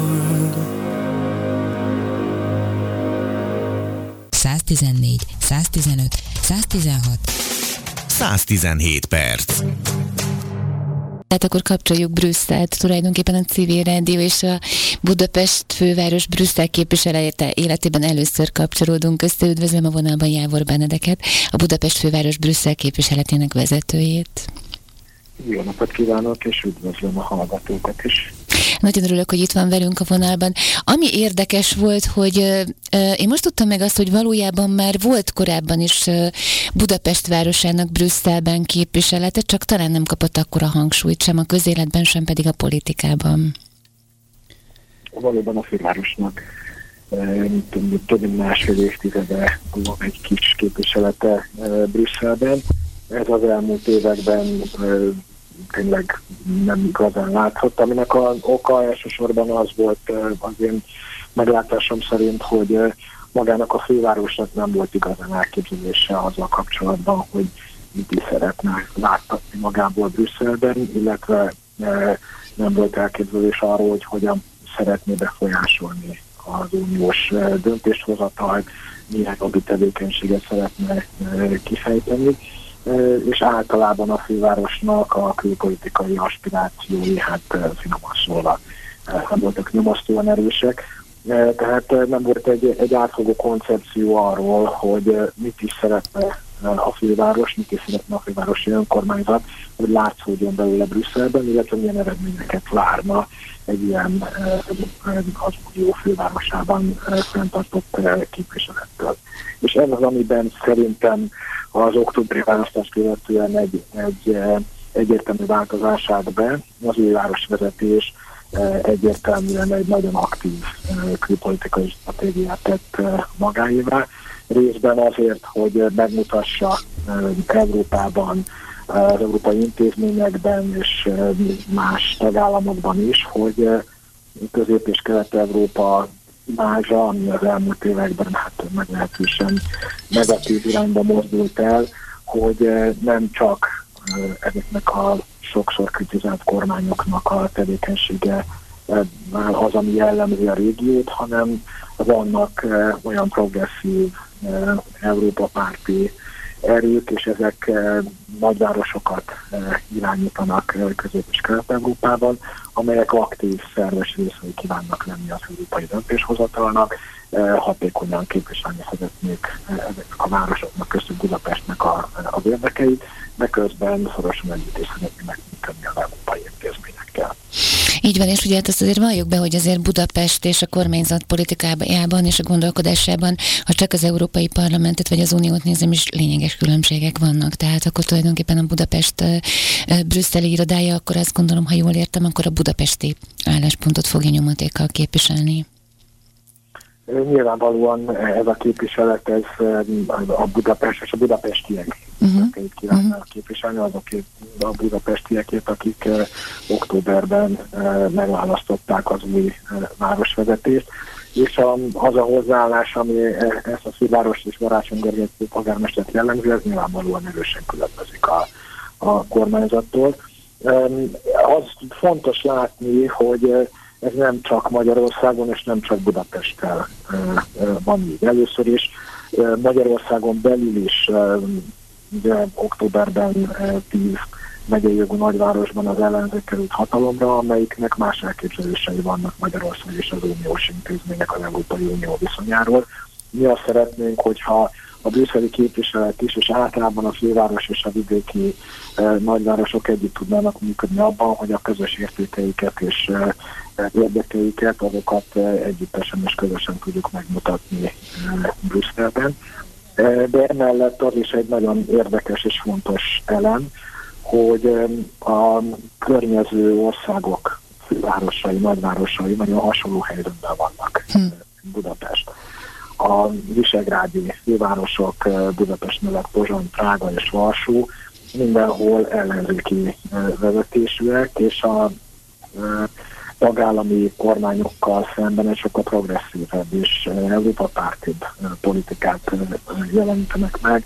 Prágában a cseh kalóz párt vezeti a, a cseh főváros, Pozsonyban a progresszív Szlovákia, Zsuzsana Csaputová köztársasági elnök pártja adja a főpolgármestert, Varsóban pedig a jelenlegi lengyel kormánypártokkal hát éles konfliktusban lévő, de az Európai Néppártban helyet foglaló polgári platforma PU képviselője a, városvezető. És éppen ezért az új budapesti vezetés és Karácsony Gergely már tavaly felvette a kapcsolatot ezekkel a fővárosokkal, és már decemberben egy közös találkozón lefektettük azokat a közös értékeket, célokat és érdekeket, amelyek mentén ezek a városok együtt tudnak működni, és az derült ki, hogy bizony a politikai sokszínűség tacára a értékekben, az érdekekben és a célokban is nagyon erős az átfedés, tehát képesek vagyunk ezekkel a régiós nagyvárosokkal is egy nagyon szoros együttműködésben dolgozni, és mindebben a brüsszeli képviseletnek is fontos szerepe van, hogy ezeket a közösen megállapított értékeket és érdekeket, ezeket hatékonyan megjelenítsük és érvényesítsük az uniós intézményekben és az uniós döntéshozatalban. Hm. Mielőtt ebbe a nagyfákba, nagyfába belevágnánk a fényszínket, hadd kérdezzem már meg a, a személyes érzelmeiről vagy tapasztalatairól. Ugye korábban az Európai Parlamentben képviselőként egy nagyon nehéz, de nagyon harcos képviselői szerepben volt. Most pedig úgy érzem, hogy kicsit az eszmének megfelelően tud dolgozni Brüsszelben. Jól érzem? Tehát kevesebb harcra Igen. sem számítok őszintén. Ja. E, Tehát például, és majd erről talán külön is tudunk beszélni, az egyik legfontosabb feladat, ami most a, főképviselet előtt áll, az az, hogy a 2020 utáni uniós költségvetés um, végső tárgyalásai során próbáljuk meg a, a városoknak és a Budapestnek az érdekeit is eh, érvényesíteni, és úgy alakítani a 2020 utáni 7 éves költségvetési ciklust Európában, hogy abból megfelelő források jussanak az európai nagyvárosoknak és ember a Budapestnek. Ez egyáltalán nem egy egyszerű feladat, tehát önmagában technikailag egy elég késői pillanatban hát próbálunk meg módosításokat végrehajtani az uniós költségvetés tervezetén, de ráadásul elég sok politikai érdekkel is szembe kell menni. Tehát nem, nem arról van szó, hogy most egy ilyen kipárnázott uh, puhapályán folytathatnám a tevékenységet, tehát ez a, a, az elkövetkezendő hónapokban is egy uh, komoly és harcos fellépést fog uh, igényelni. Um, nyilván abból a szempontból um, könnyebb lehet, hogy egy, uh, egy fővárosi vezetés áll a, a hátunk mögött, tehát valóban képviselőként néha, hogy úgy mondjam, egy kicsit ilyen elmagányosodva éreztem Igen. magamat, hogy próbáltam folytatni mondjuk a, a paksi bővítéssel kapcsolatos küzdelmet, vagy a korrupció elleni fellépést, és nem igazán volt olyan erős hátorszor, amit lehetett volna támaszkodni. Most a, a főváros képviselőjeként egy közel két milliós nagyvárosnak a képviselője vagyok, és ez nagyban megkönnyíti, hogy azokat az elképzeléseket, célokat, amiket megfogalmaztunk, azokat valóban olyan súlyjal vegyék figyelembe a, a tárgyaló partnerek, am, amit eh, megérdemelnek, és azt mindenképpen érzem, hogy bárhová is megyek, bárkivel is beszélek, mindig ott van mögöttem a fővárosi vezetés, és Budapest eh, eh, közel két millió lakosa, és ez egy nagyon nagy lendületet és erőt is ad ahhoz, hogy a megfogalmazott célokat elérjük. Igen, pont erre gondoltam egyébként. Az viszont nem rendhagyó, hogy nagyvárosok, akár még egymással alkotott szövetség nélkül is, ahogy ön már említette a v nyissanak Brüsszelben irodát. Azt nem tudom, hogy ezek között a hangsúlyok azok, azok, azok mennyire látszódnak, vagy érződnek, vagy változott-e most tulajdonképpen a, a v kapcsán is, ahogy ön is beszélt, hogy Európa kicsit újra rendeződik, és a kormányzó pártok, illetve azok a fajta civil vagy összefogások által megválasztott pártok új platformokat képviselnek jóval erőteljesebben. Nem tudom, hogy ez mennyire érződik most Brüsszelben, vagy ezeken a vár, nagyvárosi irodái képviseleteken keresztül. Hát először is ez valóban egy viszonylag szokványos dolog, hogy a fővárosok képviseleteket tartanak föl Brüsszelben. Nem minden európai főváros teszi ezt meg, ugyanakkor más európai régiók is, tehát Horvátországban a horvát régióknak van, vagy akár a lengyel régióknak vannak képviseleti irodai Brüsszelben, tehát ez egy rendható dolog, hogy egy, egy nagyváros, egy főváros úgy gondolja, hogy elég sok és elég fontos ügye van Brüsszelben ahhoz, hogy egy állandó képviselet keresztül próbálja meg ezeknek a, a, az uniós érvényesítését elvégezni. Ezeknek az irodáknak a profilja is változik igazából városról városra, régióról régióra. Vannak egészen erős és nagyon komoly például a kulturális tevékenységet is folytató képviseletek, például a Prága városnak a brüsszeli képviselet, a Prága ház, uh-huh. amely Brüsszel egy reprezentatív terén egy összeteszős épület, ahol komoly kulturális eseményeket szerveznek rendszeresen.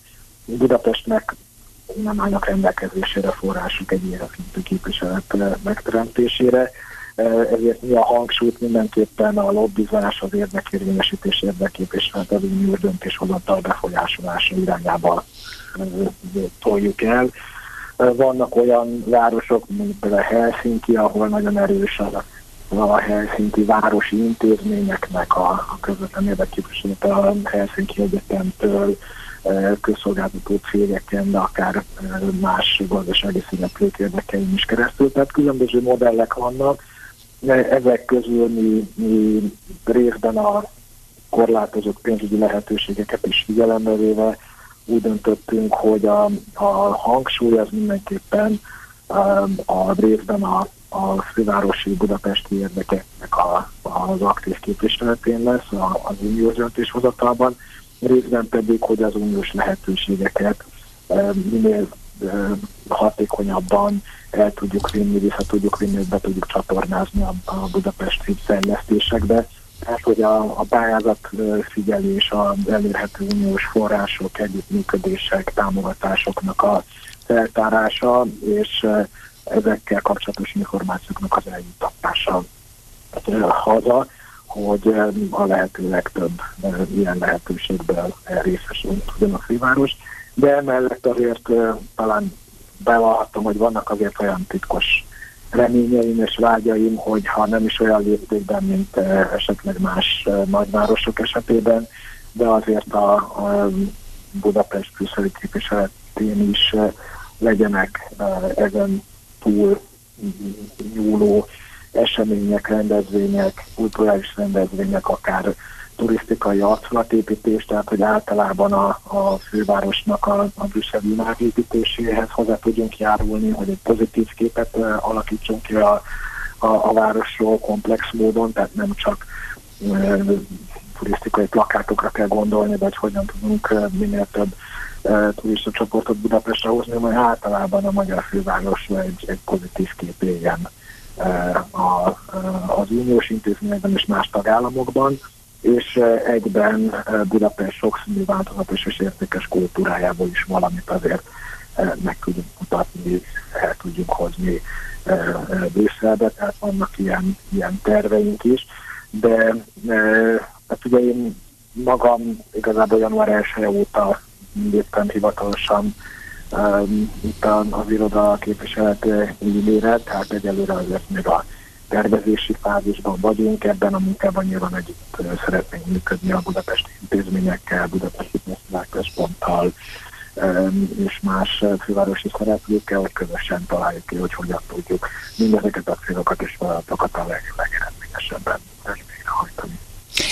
Ugye megjelent most az irodának, a brüsszeli irodának az első hírlevele ebben az esztendőben, ami ugye most már a második, és ez most már elérhető az interneten keresztül, illetve hogyha tájékozódnak a hallgatóink, akkor a Budapest főváros brüsszeli képviseleteként hozzá tudnak férni ehhez a hírlevélhez. Ez ugye körülbelül összefoglalja mindazt, amiről most beszélgettünk.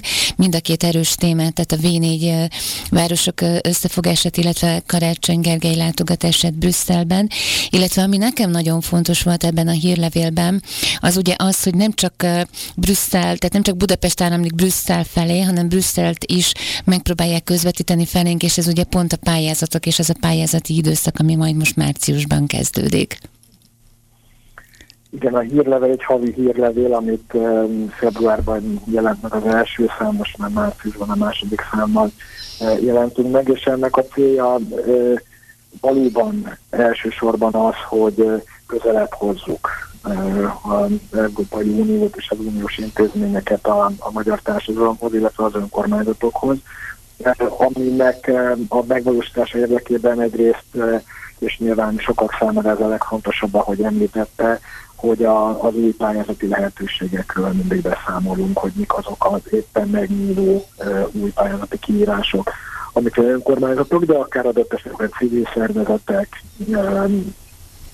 vagy, vagy kis és közepes vállalkozások is beadhatnak pályázatokat. Nyilván mi elsősorban az önkormányzati pályázatokra koncentrálunk, de más szervezetek is, vagy más intézmények is pályázhatnak elég sokra ezek közül a, a pályázatok közül.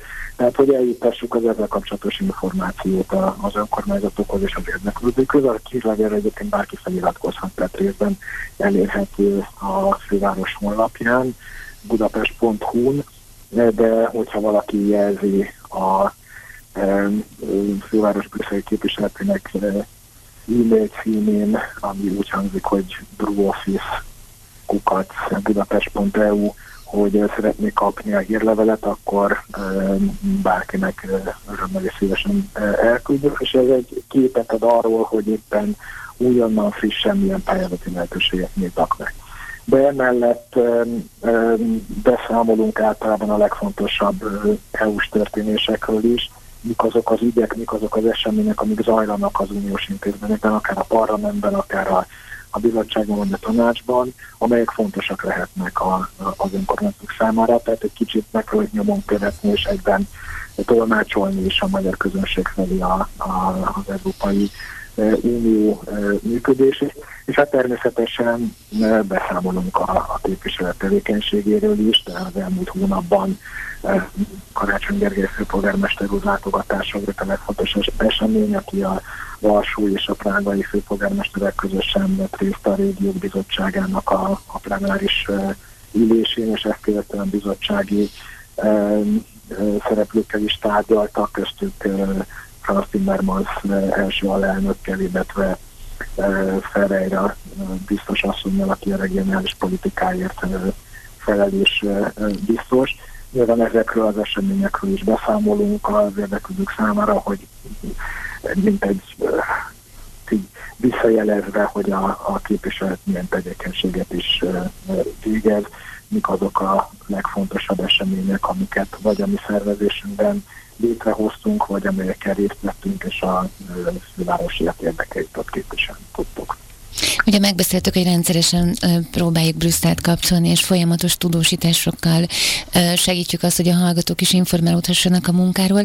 Mi várható most az elkövetkezendő időszakban, az elkövetkezendő hetekben, vagy akár napokban is? Hát ez egy olyan kérdés, hogy most mindenki feltesz magának itt Brüsszelben is, hiszen azt látjuk, hogy itt a koronavírus járvány terjedése miatt az jó működése is hát eléggé kiszámíthatatlanná vált. Ezen a héten az Európai Parlament például Strasbourgban ülésezett volna, és számos fontos így lett volna a napi rendjén, ami nekünk is érdekes lett volna. Ehelyett gyakorlatilag egy egynapos ülés zajlott Brüsszelben, ahol összesen három témát jártak körül. Tehát egészen pontosan most senki nem tudja megmondani, hogy, hogy milyen ütemezésen milyen témák lesznek napirenden. De a legfontosabb így, ami most a, az európai intézményekben, a legfontosabb néhány ügy, ami az európai intézményekben most folyik, az első az a 2020 utáni 7 éves költségvetési időszakra vonatkozó előterjesztések. Ez részben a, a számokat, az összegeket jelenti, mekkora költségvetési lesz az Európai Uniónak, abból milyen célokra, milyen összegek fognak rendelkezésre állni, hogyan oszlanak meg a tagállamok között, illetve a különböző fejlesztési területek között. Tehát ennek a 2020 utáni költségvetésnek a véglegesítése a következő hónapoknak a legfontosabb feladata, és ez az, amiben nekünk is a legtöbb dolgunk van. Ehhez kapcsolódik az Európai Zöld Megállapodás körüli döntéshozatal, ugye ennek a első javaslatával még tavaly decemberben ez vált a bizottság, és ennek az európai zöld megállapodásnak a célja, hogy az európai gazdaságot gyakorlatilag átállítsa egy fenntartható zöld irányba, és támogassa és segítse a tagállamoknak a kibocsátás csökkentési célok teljesítését, illetve más környezeti célokat, levegő minőségjavítása, a élővizek megóvása, a körforgásos gazdaságra való átállás megvalósítása, a biodiverzitás megőrzése és egyéb célok végrehajtásában. Ennek a, a keretei elkezdtek már körvonalazódni, de itt is rengeteg további lépés várható még. Éppen a múlt héten publikálták a úgynevezett klímatörvényt, ami a 2050-es dekarbonizációhoz vezető utat próbálta meg felrajzolni európai léptékben, de további jogszabályalkotás és ehhez kapcsolódóan egyben finanszírozási kereteknek a megteremtése is várható. És ez Budapest számára különösen fontos, mert nem pusztán azért szeretnénk a városok számára forrásokat szerezni az uniós költségvetésből, hogy legyen pénz, hanem éppen azért, hogy Budapest szemben a, a kormányjal, amelyik az elmúlt tíz évben mm, erősen visszahúzó hatást gyakorolt az egész európai közös klíma és energiapolitikára, és meglétozott fontos közös európai döntéseket. A főváros nagyon-nagyon erősen elkötelezett a, a zöld átmenetben, a, a kibocsátás csökkentésben, dekarbonizációban, a, a klíma cselekvésben, és ezért számunkra kiemelkedően fontos, hogy olyan szabályok szülessenek meg, amelyek nem csak ilyen kommunikációs gyakorlatnak alkalmasak, hanem valóban hozzájárulnak a, a kontinens klíma baráttá tételéhez és a kibocsátás csökkentéshez az alkalmazkodáshoz, hogy ezek a szabályok ezek megfelelőek legyenek azoknak a feladatoknak a végrehajtására, ami mindebből a, a nagyvárosokra hárul, és hogy mindehez pedig megfelelő finanszírozási keretek is legyenek, hogy a városok a, a velük kapcsolatban támasztott elvárások és követelményeknek valóban hatékonyan meg tudjanak felelni. Tehát a, a Green Deal-lel kapcsolatos további döntéshozatal egy másik fontos elem, amiben a főváros nagyon aktívan és együttműködve egyébként nem csak a V4-es városokkal, hanem más városokkal is fel, fel kíván lépni a, következő időszakban. Jávor Benedek, én nagyon szépen köszönöm, hogy itt volt velünk, és akkor folytassuk, hiszen önmagában is tudnám részletezni például Jeremy Rifkin könyve alapján ezeket a gondolatokat, amiket felidézett nekünk, és akkor térjünk vissza rendszeresen a brüsszeli képviselettel beszélget. Köszönöm szépen a lehetőséget. Budapest főváros brüsszeli képviseletét kapcsoltuk most önöknek. Jávor Benedek volt velünk. Köszönöm szépen, hogy itt volt. Viszont hallásra.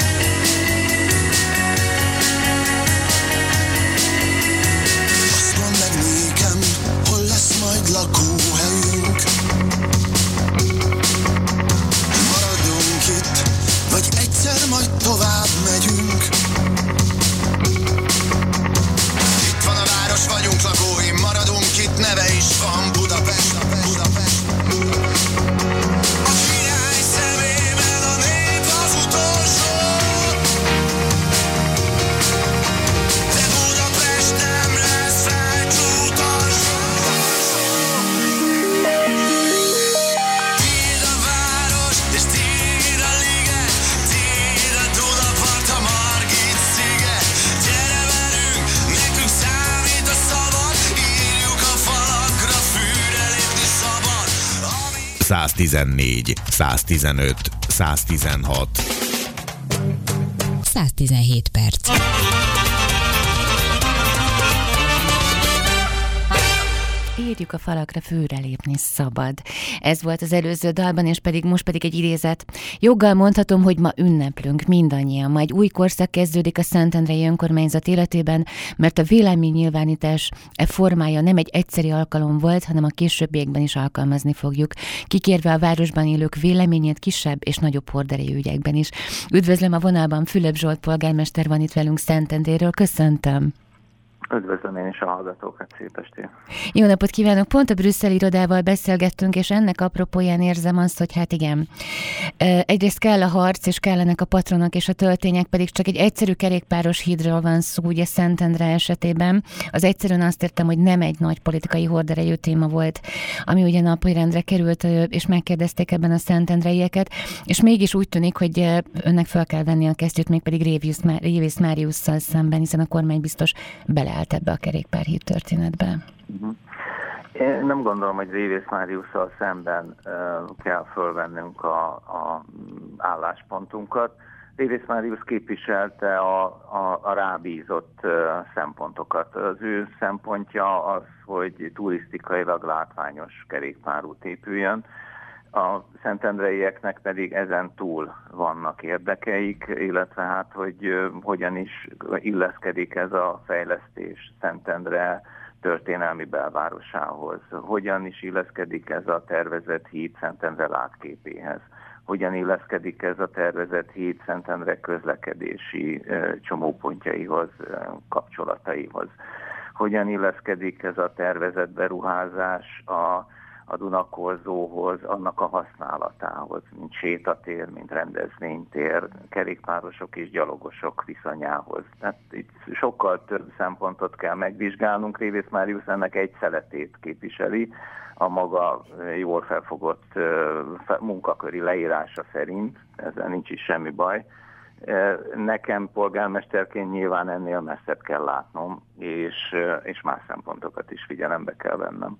Nagyon szépen köszönöm polgármester úr, hogy ilyen diplomatikusan fogalmazott, hiszen ugye Révész Máriusz színjátéknak nevezte mindezt, ami Szentendrén folyik, és egyéb viszonylagosan demoralizáló kifejezéseket is használt, úgyhogy nagyon szépen köszönöm, hogy ilyen diplomatikusan fogalmazza meg ezt a helyzetet. Ugye ön társaság az Élhető Szentendrélt Egyesület nevében, vagy nyert, mégpedig nem is akár mekkorát Szentendrén, és alakult át ennek megfelelően az önkormányzat, és kicsit úgy érzem most, hogy önt hallgatom, mintha az lenne, hogy stop Szentendre. Tehát ahogy a főváros is számos olyan beruházást megakadályozott, amelynek korábban voltak már ö, a kormány részéről komoly döntései, ugyanezt érzem most a kerékpáros híd esetében is, és azt, azt a fajta következetességet, amit önök ígértek annak idején a választások előtt.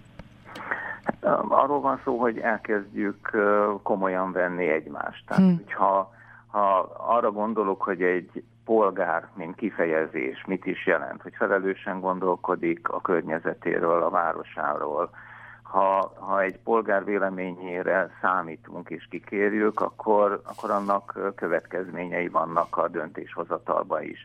Ha nem kérjük ki a véleményüket, hanem azt gondoljuk, hogy van nagyon sok bölcs ember a város irányításában is, egy asztal fölé hajolva egy térképen rábök a Szentendre belvárosára, és azt mondja, hogy itt jó lesz egy híd.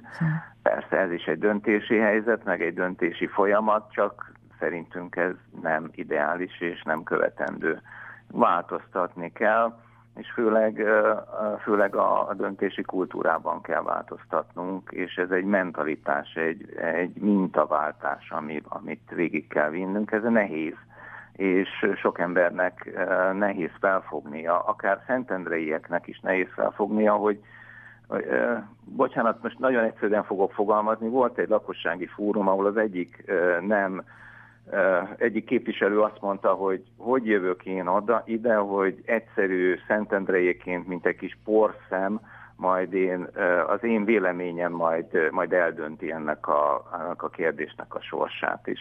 Hmm. Mondtam neki, hogy hogy én nem tekintem őt porszemnek, pont azért, mert ugyanolyan polgára a városnak, mint bárki más, és ugyanolyan joga van beleszólni a közös ügyeinkbe. És minden szónak felelős súlya van, és ennek megfelelően kell viszonyulnunk egymáshoz. Tehát ezt a mentalitásváltást, ezt a gondolkodásmódot kell következetesen, képviselnünk, akkor is, hogyha először a döntés, a felettünk lévő döntéshozatali szinteken ez még, ez még nagyon-nagyon szokatlan és nagyon rossz reakciókat szül. Át fog menni ez az üzenet, mert egyre többen látják, hogy hogy nem lehet uh, továbbvinni ezt a fajta gondolkodásmódot, mert, mert ez zsákutca. Egy közösség nem, nem, nem maradhat ki a, a, az életének a, a befolyásolásából. Legyen ez egy város közössége, legyen ez egy utca közösség, vagy legyen ez akár egy ország közössége. Köszönöm szépen, hogy ezt mondja. Ugye azt mondjuk el a társaság az élhető Szentendéről, hogy ugye Szentendre esetében nem az úgynevezett ellenzéki pártok összefogásáról volt szó, hanem kifejezetten egy civil szervezet került be a képviselőtestületbe, és, és annak a jelöltjeként került ön is a polgármesteri székbe. Tehát hát civil... annál, annál egy picit bonyolultabb a helyzet, mert a civil szervezet, ez a társaság az élhető Szentendréért logója és programja alapján indultunk, és, de támogatja, támogatta a, az indulásunkat az összes ellenzéki párt, és, és az a lényeg, hogy egy olyan programot, városi programot dolgoztunk ki, ami mögé fölsorakoztak ezek a pártok, és, és ennek a végrehajtását kezdtük el most és komolyan vettük. Komolyan, amit ígértünk, azt komolyan is gondoltuk, és kikértük például most a Szentendreiek véleményét ezzel a komoly beruházással kapcsolatban. Igen, és ezt ugye meg is beszéltük, hogy ezt az ünnepet, amit ahogyan ö, ö, bejelentette tulajdonképpen a kerékpáros hitszavazásának lezárulását, ezt a részveteli demokráciának ezt a fajta új Szentendrei gondolatviláget, ezt részletesen el is hozzuk majd a civil rádióba, és egy hosszabb adásmenetben fogunk erről beszélgetni részletesen is. Most abban hadd kérjem mert polgármester úr még a segítségét, hogy akkor jól megértsük ennek a hídnak az ügyét. Tehát mondhatjuk azt, hogy, hogy most lesz egy stop, és az a fajta akarat, vagy az a fajta szándék, nevezzük szándéknak, akaratnak, ön talán majd segít nekem, hívjuk akaratnak, amit a városiak a saját szavazatokkal kinyilvánítottak most az elmúlt időszakban, azt ön fogja képviselni akár a, a Révész Máriusszal és a kormányzati szándékokkal szemben is ezen a területen. Hát egyértelmű, hogy a, a szentendreiek úgy gondolták, hogy van beleszólásuk abban, uh-huh. hogy hol épüljön meg ez a, ez a híd, és nagyon világos és egyértelmű állást foglaltak. Hiszen több mint 55%-uk azt mondta, hogy a belvárostól délre épüljön meg ez a híd, és ne a belváros északi felén, és ne a belvároshoz közel. Ez, ez egy nagyon világos és egyértelmű akarat, amit természetesen nem csak nekem, hanem a képviselőtestületnek is e, konzekvensen követni kell, hiszen erre kaptunk e, megbízást, és nem véletlenül kérdeztük meg a szentendreieket. Ez egy, ez egy e, olyan, olyan utat jelöl ki, ami, ami mellett újra kell gondolni ennek a beruházásnak a, a sorsát és jó, hogy ez most született meg, mert ha egy híd megépül, akkor az 50-100 évig is ott áll. És hogyha egy híd rossz helyen épül meg, akkor az 50-100 évig rossz helyen áll, és befolyásolja a város életét, fejlődését. Amikor a Révész Máriusszal tárgyaltunk, akkor, akkor, akkor is elmondtam, hogy nekünk nem az a feladatunk városvezetőként, hogy gyorsan döntsünk, hogy bólintsunk rá a, a belvárosi hídhelyszínre, hanem az a feladatunk, hogy jól döntsünk. És a, a város hosszú távú érdekei szempontjából, hogyha egy híd nem épül meg mondjuk két éven belül, hanem ez a híd megépül majd mondjuk három év múlva, akkor ebben a ebben az 50-100 éves időtávban ez, ez egy elenyésző csúszás. Sokkal fontosabb a gyorsaság és a sietség helyett, hogy jó helyen épüljön meg ez a híd. És akkor ennek lesz azt, mert itt, hogyha jól értem, hogy ez segítsen, akkor tehát négy darab hídról lehetett szavazni.